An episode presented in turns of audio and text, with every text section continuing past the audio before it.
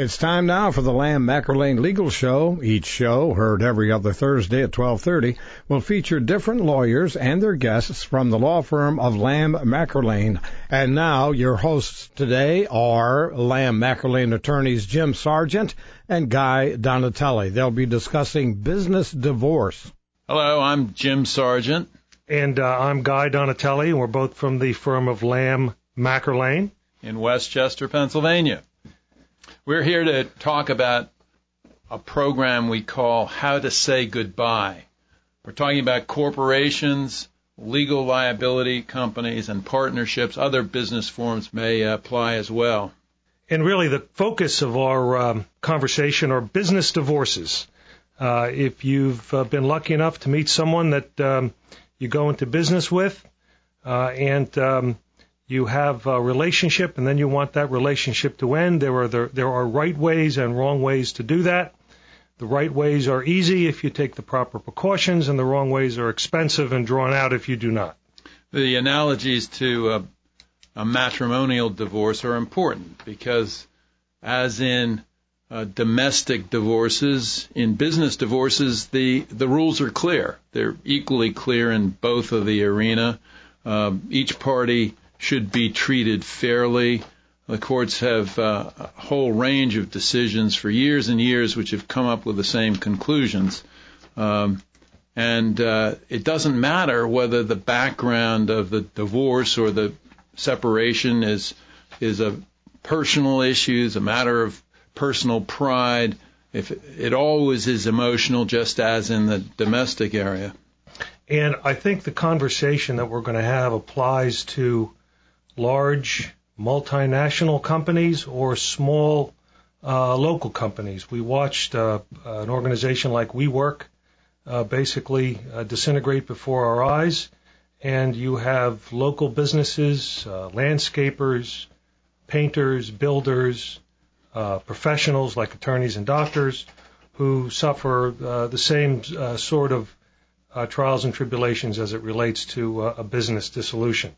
So we're going to go down that road, and and I guess my first my, the first question I'd have for Jim because Jim is the chairman of our of our litigation department and has a very rich and deep history in these types of things, and I would ask him to to focus initially on the importance of of organizational documents before folks even get together uh, uh, to go into business. Well, organizational documents uh, is a broad topic, uh, obviously. I mean, at the very um, most basic level, it has to do with the documents you file with the Secretary of State in Pennsylvania or in any other state.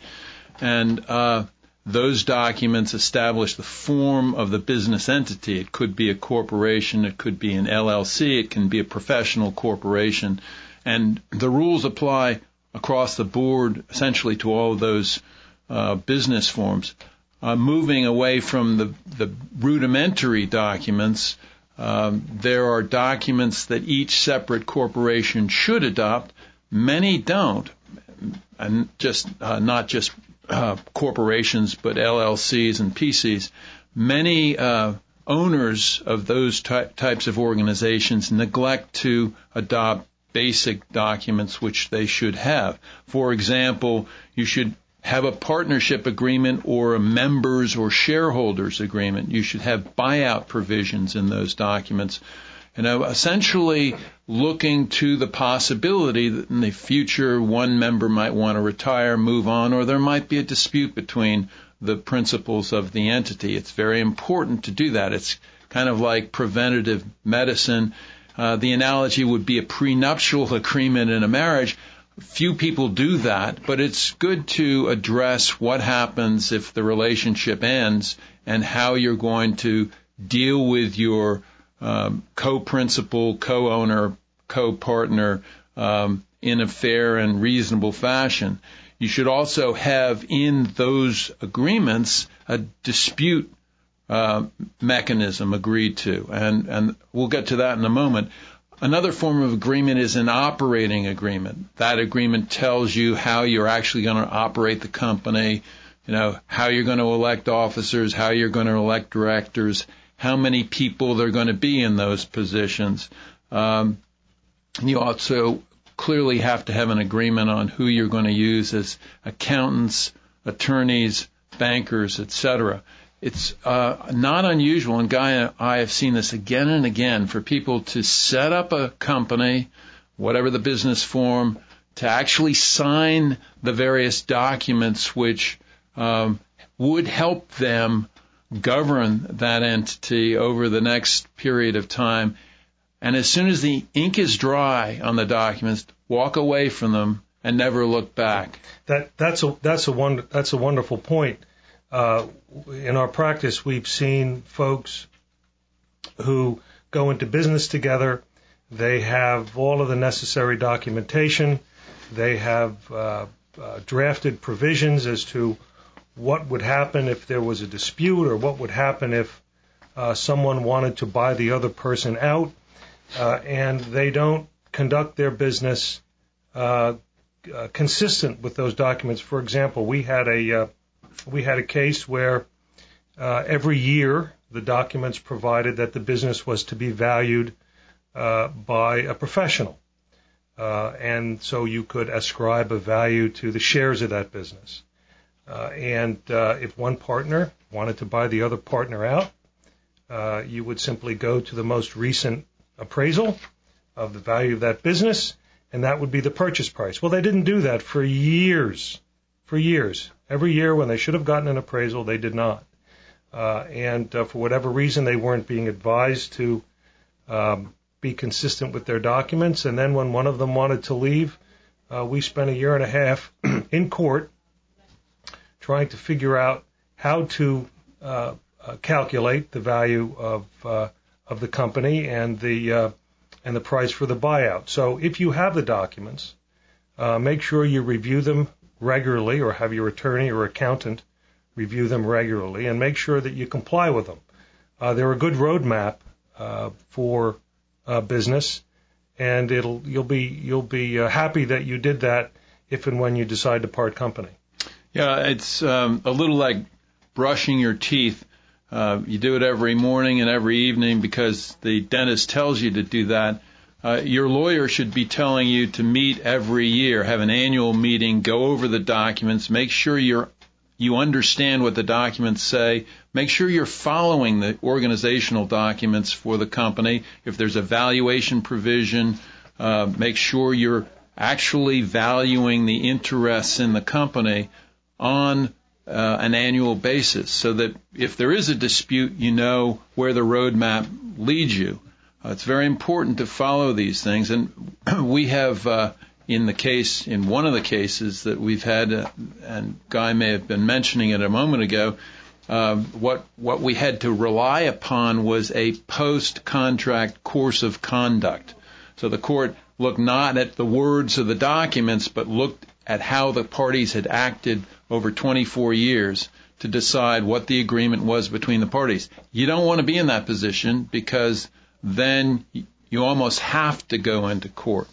And really, while we're lawyers, uh, one of the purposes that Guy and I both believe in, uh, one of the objectives is uh, to guide clients so that they don't have to use the courts, don't have to use our legal services all the time. So preventative medicine in this context is very important. Yeah, ag- agreed. And I think that's a good segue into uh, the next area we want to discuss. We've sort of uh, uh, touched on some of the practical uh, aspects of going into business, uh, whether it be a partnership or a corporation or a limited liability company, and we use we're, we're going to use those terms somewhat interchangeably, or else we'd be here for three hours trying to differentiate between the various uh, types of organizations. But you you have to recognize that the that there is a, a fairly well developed body of Pennsylvania law uh, that governs the rights uh, that uh, owners of businesses have, especially as those rights relate to to other owners. And uh, I'll give a couple of examples, and then I'll ask uh, Jim t- to weigh in. Um, th- there are voting rights that owners may have and should have. the law is clear as to how those owning rights, ownership rights, are to be voted and and uh, uh, how they're to be respected. Uh, there are certain uh, ownership rights that accrue uh, to to shareholders and partners and members of limited liability companies, and you have to make sure that your consultants, your lawyers, your your accountants, your your your business professionals uh, make you aware of what those are, so that you can operate uh, consistent with uh, Pennsylvania law. If you have a corporate checking account, and this may seem this may seem uh, fairly fundamental because it's sort of the way people do it at home.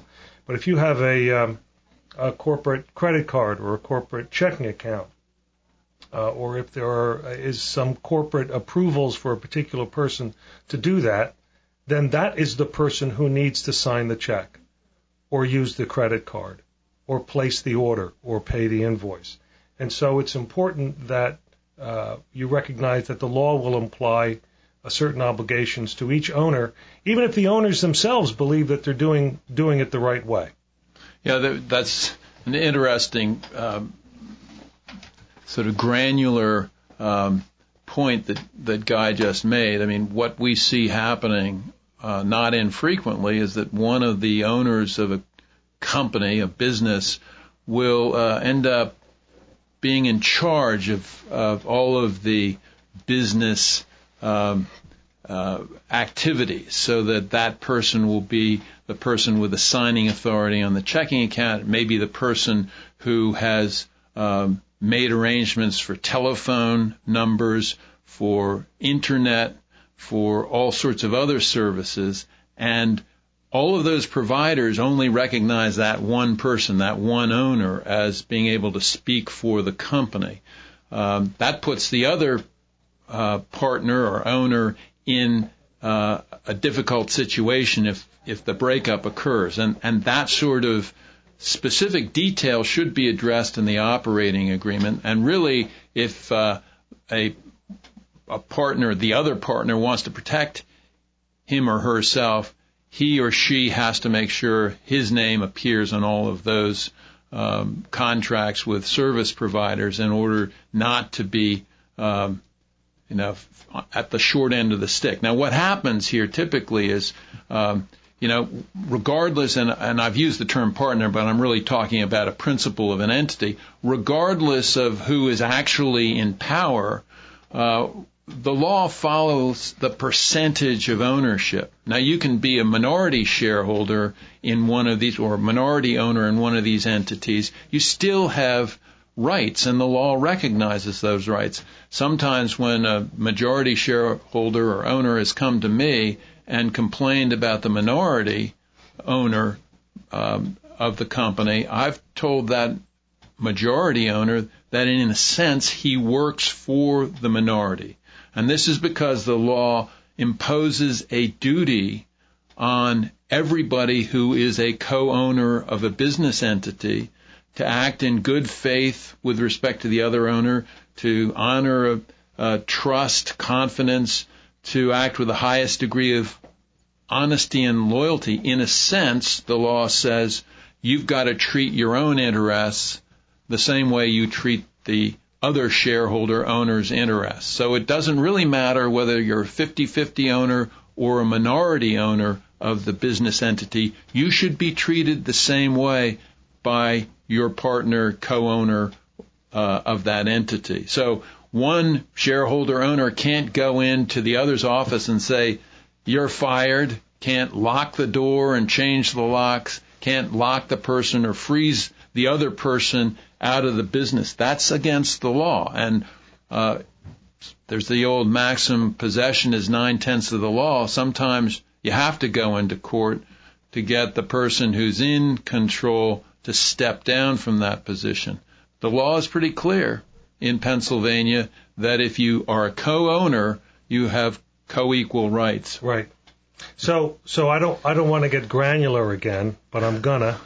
Um, let's take what we've learned and try to apply it to a particular situation, and it's one that I was uh, talking about with Jim earlier in the week. You have uh, two individuals who go into business uh, uh, to do a, a food truck very popular these days. I get a lot of food there when I'm in Philadelphia. Um, one person drives the truck, the other person cooks the food. They're 50-50 partners, and they and uh, because they work hard and they have a good idea and a good product, they start doing great. All of a sudden, and they're 50-50. All of a sudden, the driver of the truck, he says, "I know the route. I can do this without him." And the the, the cook says, uh, "Well, I'm making all the food. I can I can do this without her." Uh, and all of a sudden, you have one owner uh, believing that all of the success uh, that they've had has been uh, his, and the other one believing hers. Uh, and that's the importance of having uh, a good set of documents setting forth what the rights and obligations of folks are. Um, so, can you just take that truck and go to another uh, uh, uh, cook or chef for the food? I would say if you've done your documents right, you can't. I would say that, that, that you should look at protecting yourself against that type of dispute with an owner because in, in most of these businesses, especially small businesses, especially small family owned businesses, and Jim may want to touch on that. Um, united they stand and divided they fall. And we've seen it time and time and time again. Without the proper documentation, without the proper understanding of uh, what's provided for in those documents, without understanding what, what your obligations are to your co-owner, uh, you can end up uh, watching everything you've you've worked to create disappear, and uh, you're going to end up in court. You're going to spend a lot of money on lawyers and other consultants when really you should be out there uh, uh, doing business, making money, enjoying what enjoying what you've set up.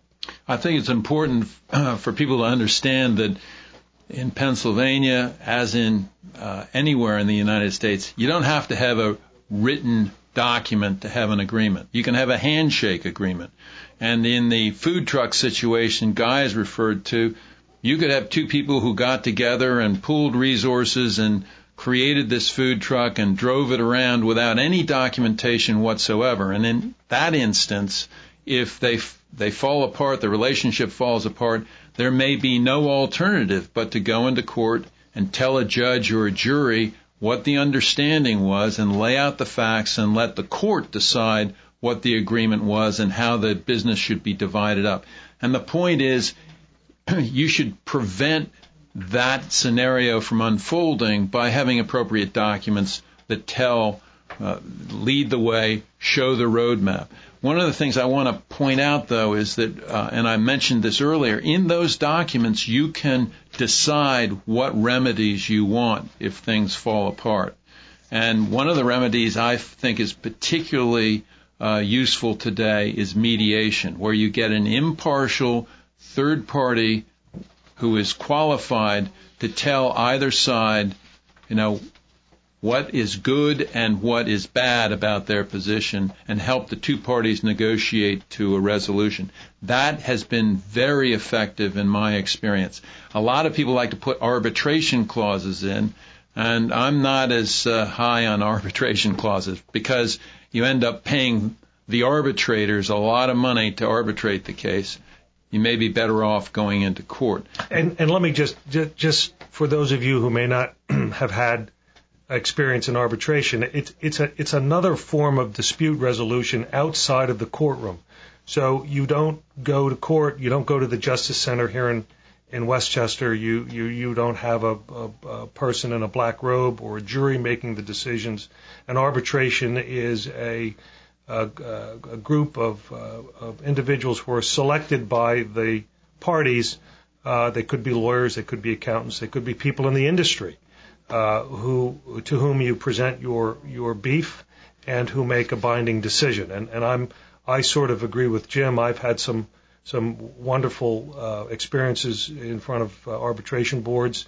Uh, quick, bright, uh, uh, well-reasoned opinions, um, uh, and other times they just seem to take forever, and, and no one's and, and no one's satisfied. Jim, let let let's uh, let's talk about the horror show of a of a uh, dispute between uh, uh, owners of a business. Let's talk about a receivership and a custodianship. Can you define those two things, and then we can discuss how that might be the worst of all worlds for uh, for entrepreneurs who start their own business? Yeah, well, let me just uh, lead into that a little bit, and I want to mention. Uh, Guy had said a few moments ago that a classic scenario involves a family business. We see that all the time. A family business will go on for a couple of generations and then it starts to spin apart. One of the things I want to mention, which I think is really unique, is that um, in Pennsylvania there are decisions that say that an owner of a business, let's say, you know, a family business, an owner of a business who has been employed in that business for a number of years has an expectation of continued employment. That means that even if you have a majority of shareholders or owners, they can't turn around and say to the minority owner, you're fired. You no longer have employment. I think that's a very important right. But if the thing, if the case goes nuclear, both sides go into court, uh, there, there are a couple of uh, specific remedies that are typical in these cases. One is an injunctive remedy. That's going in and seeking an order to, from the court, directed to the person who, let's say, locked all the doors and changed the locks, uh, booted someone out, said you're fired. Typically, you go into court and ask the court to order the offending party to let his co-owner back into the business, change the locks back, give the keys back, give access to the business. That's called an injunction. You can get that very quickly in Chester County, Pennsylvania, and elsewhere around the Commonwealth. Uh, the second remedy you typically seek in these cases is a declaratory judgment, where you ask the court to state what the rights are between the two parties to the action. Now, what Guy referred to a moment ago appointment of a custodian or appointment of receiver is kind of the ultimate remedy that you can get in these sorts of actions. And, and, and here's my analogy. Anyone who's ever been a parent and who have had two children fighting over a toy, the toy is taken from them and they're told neither one of you can have it. And so that's that again, that may be again granular, I think, if I know what that word means, but um, very specific. Okay, very specific. So uh, that's right, and that's exactly what a custodian does. And we've had cases where the court appoints a custodian. The custodian, with the authority of the court, rolls into town, goes into the corporate offices, and says, "Now I'm in charge he of ta- everything." He takes over. Everything. He takes over the checkbook. He takes over the communications with the customers, with the suppliers, with the banks, even with the Internal Revenue Service. And he runs the corporation, steps into the shoes of the two owners or the multiple owners and says, I'm now the company and speaks with authority. And he can, that custodian, he or she can run the company for years and years. And, and, and neither one of the owners, none of the owners could like what he or she is doing. It basically takes all the initiative out of the people who built the business. And really, the courts want to make sure that the entity, uh, as an entity, goes on because oftentimes there are non owners who are employees, they have rights. There are customers uh, who have needs that need to be met, and there are suppliers to that company um, that also have business interests in seeing that company uh, uh operate smoothly.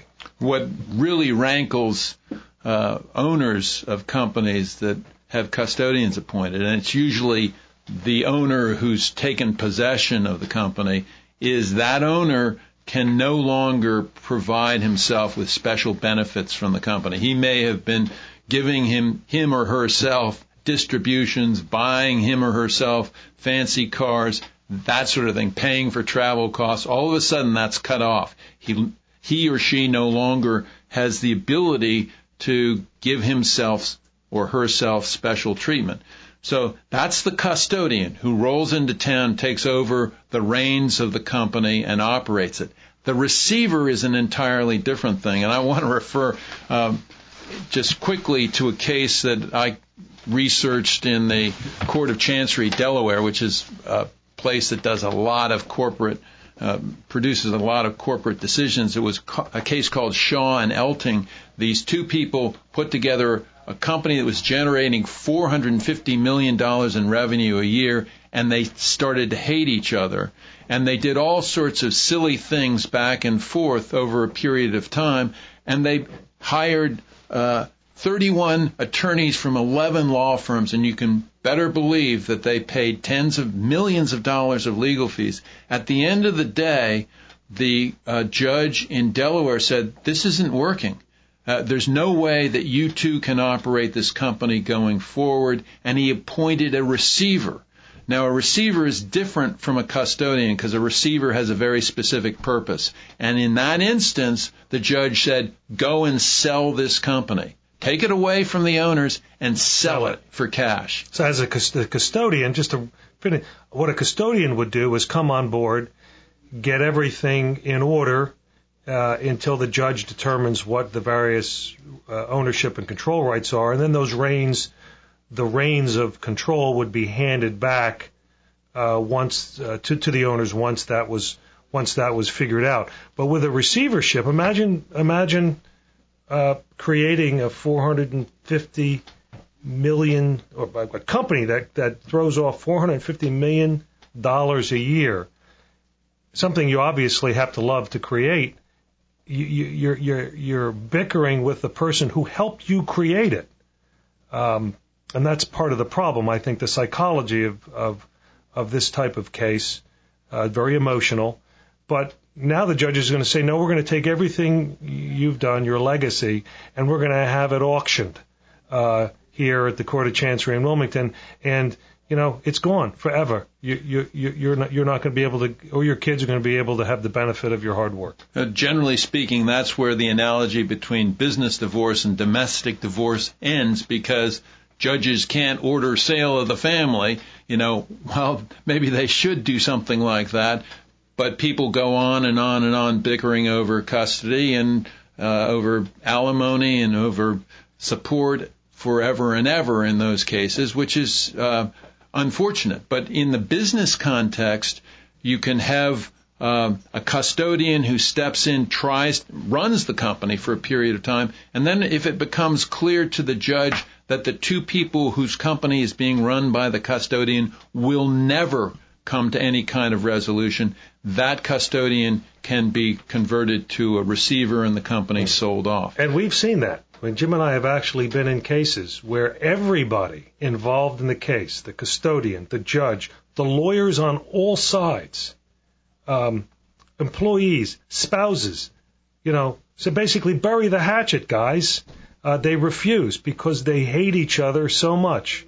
Owner A believes it's all it's all as a result of his effort, and owner B believes it's all as a result of his of, of, of her effort. So we have mentioned as remedies uh, the concept of getting an injunction, the concept of getting a declaratory judgment, the concept of getting a custodian appointed or a receiver. It's also important, uh, important to note that there can be damages, and in a case where um, the owner or the majority owner in control does things which he or she should not do to the minority or the person who's not in control, there can be damages, and you can seek uh, damages for the devaluation of your interest in the corporation. You can also, for what's called a breach of fiduciary duty in Pennsylvania, seek attorney's fees and punitive damages. So the majority, the controlling owner should be very careful about not abusing his or her authority. So, what have we learned? We've learned that uh, you can create something that's good for everybody. You should document it correctly. You, you should live by the commitments you make in those documents. That's only fair and right that someone do that. That if you don't, the law is going to require you to do it. And that um, if you don't get on board with the right way of doing it, you're going to be held accountable to a judge or a, or a custodian or a receiver. You're going to lose what you earned, and the only people really making out, quite frankly, is the custodian, by the way, who you have to pay, the lawyers, who you have to pay, the accountants, who you have to pay, uh, and uh, you're gonna you're gonna look at uh, your bank account at the end of the day, and you're gonna look at your uh, uh, value of your business, and you're gonna see that number go down, and you won't sleep well either. So, uh, our recommendation to you is to try to do it right, try to act uh, as if it's business and not and not personal. Uh, and uh, if you have any questions, seek out a professional and uh, get his or her advice uh, on these very important, uh, very important uh, matters that it'll actually affect your life. Yeah, plan ahead through the appropriate documentation, or you may find yourself in a situation where you're in a knockdown, drag out dispute, and you have to say, was it worth it? Well, Jim, thank you for uh, joining uh, me here. Uh, Jim's a great partner. I would never throw him out, uh, at least on a weekday. He'd never try. That's right. Uh, and I'd just like to say that uh, this broadcast is for educational purposes only. It's not legal advice. Uh, if you require legal advice, you can contact uh, Jim or me uh, at uh, 610 430 8000, or you can go on our website, which is lambmcerlane.com. Thank you all for listening. You've been listening to the Lamb McErlane Legal Show, heard every other Thursday at 1230 on WCHE 1520, The Talk of Chester County.